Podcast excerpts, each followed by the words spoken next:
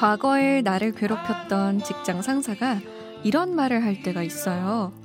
야, 우리 같이 일할 때 진짜 재밌지 않았냐? 그럴 땐 마음속에서 이 말이 절로 터져 나옵니다. 추억은 다르게 적힌다. 이 시간 먼 훗날 서로의 마음에 다르게 적힐 고민에 대해 함께 이야기 나눠볼까 해요. 인생 어디까지 살아봤니?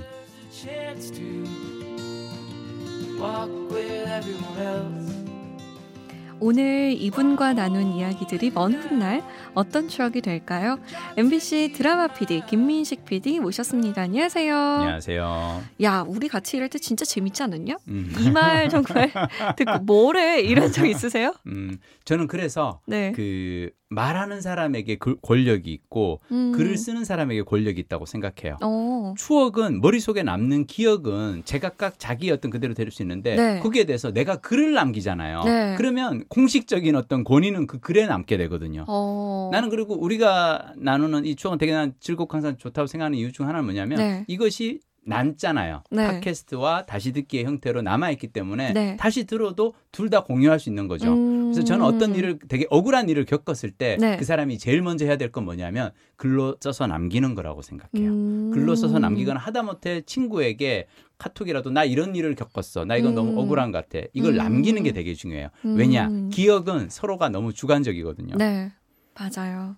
저도 예전에 이런 말 한번 들은 적이 있는데 똑같았어요. 뭐라고? 뭐래? 자, 청취자분의 고민사연 지금 만나볼게요.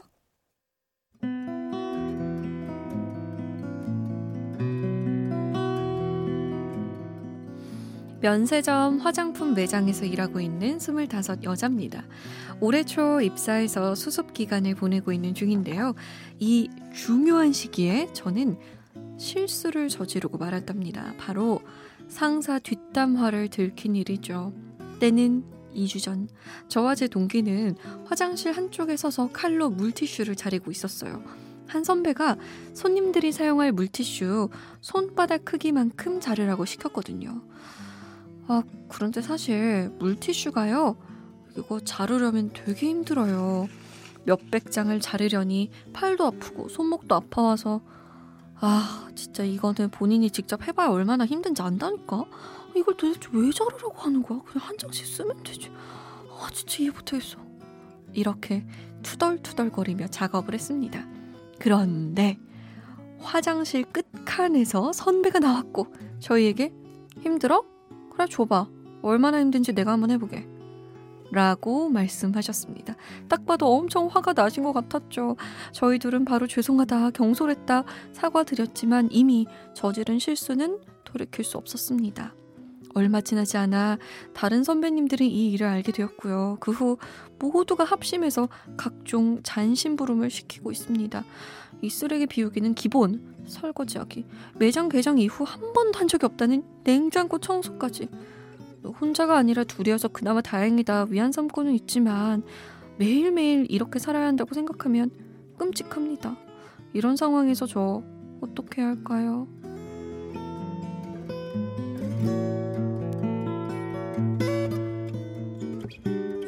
뒷담화가 남긴 후폭풍 때문에 고민인 청취자분의 사연이었습니다. 어떻게 해야 되나요, 이분? 뒷담화에 대한 이 고민은요. 네. 뒷담화로 풀어야죠. 오. 저희가 선배님 그 선배 뒷담화를 대신 해드릴게요. 지금 라디오에서. 저는 그 선배가 일단 나쁘다고 생각해요. 네. 왜냐? 이걸 만약 들었잖아요. 화장실에서 나오면 안 되죠. 그냥 정말로 나는 그렇게 생각해요. 네. 정말 좋은 선배고 그 선배가 좋은 사람이라면 네. 얼마나 민망하겠어요, 솔직히. 그렇죠. 아, 그리고 후배들이 얘기할 수 있어요. 맞아요. 나라님도 없는 자리에서는 그럼요. 뒷담화 듣는 게 아니 뭐 선배라고 뭐 위인이에요, 성인이에요, 자기가 뭐 이렇게 뭐 대단한 무슨 부자야. 네. 네. 누구든 어떤 사람에 대해서 그리고 약간 누가 봐도 좀 억울한 그건 시켰잖아요. 네, 아니 네. 물티슈 자르긴 나 이건 또 듣다 처음 듣겠네. 뭐 이런 일을 시키고 그래. 네, 자, 네. 중요한 건 누군가 했을 때 저 같은 경우는 사실 만약 내가 이 선배였으면 어땠을까 모르겠어. 난 내가 뭐 특별한 그게 아니라서 네. 나는. 화장실에서 가만히 있어. 쟤들 언제 나가나 오히려 초조하게. 왜냐하면 민망하잖아요. 맞아요. 나도 민망할 것 같아. 서로 민망하죠. 그 선배가 좋은 사람이라면 네. 사실은 들었어도 모른 척하는 게 맞아요. 그리고 왜 우리 그 톡으로도 가끔씩 모르는 잘못 오기도 하고 맞아요. 저 옛날에 되게 황당했던 게 네. 누가 나한테 그 사람하고 나하고 톡을 나눈 것을 캡처를 한 거를 나한테 보낸 거예요. 이게 뭐지? 어떡해. 뭔지 알겠죠? 네. 그러니까 이 사람이 그걸 누군가한테 보낸다는 거를 네. 와, 난 너무 기분 나쁜 거예요. 나하고 톡한 거를 캡처를 해서. 맞아요. 자, 근데 중요한 건 뭐냐면 그때 내가 한 행동은 뭐냐면 아, 예 이러면서 이 사람도 너무 당황한 거예요. 네. 민지가 저기 잘못 보내. 그럼 나 그냥 어떻게? 아, 그냥 모른 척 넘어가는 거야. 아. 이거에 대해서 서로 따지면 서로 민망해지거든요. 맞아요. 저도 그런 적 있어요. 저는 그래요? 동기 톡방에서 동기들이 막 이렇게 정보가 나오잖아요. 회사에 대한. 그치. 근데 이거를 이제 회사 아닌 친구, 그러니까 정말 그냥 친한 친구에게 야 이것 봐, 우리 회사가 이렇다, 막 이러면서 정보를 보내주려고 이렇게 캡처해가지고 걔한테 보낸다는 걸. 동기 톡방에 다시 보낸 거예요. 그치. 그래서 동기들이 야, 너 대체 이 정보를 누구한테 보내려고? 야, 이거 동기 톡방 스파이 아니냐고 너 막 이러면서 아니 그게 아니라 막 이랬거든요. 근데 하여튼 중요한 건 이런 거는 있을 수 있어요. 저는 충분히 이분들이 뭐 그렇게 나쁜 짓 한 것도 아니고 누구나 다 하는 거잖아요. 네. 나는 이 상사가 나쁘다고 생각해요. 이럴 때는 모른 척하는 게 서로에게 그건데 그렇죠. 그걸 들은 것도 들고 사실은 그러고 나도 그냥 모르는데 뭐 그걸 갖다 다가 와서 이렇게 다 들은 얘기라고 힘들어? 야, 줘봐, 내가 해보. 근데 중요한 건 이제 이분이 앞으로 회사 생활을 어떻게 해야 되나? 그렇죠. 어떻게 해야 돼요? 이제 입사해가지고 수습 기간을 보내고 있는 사람인데 어떻게 해야 돼요?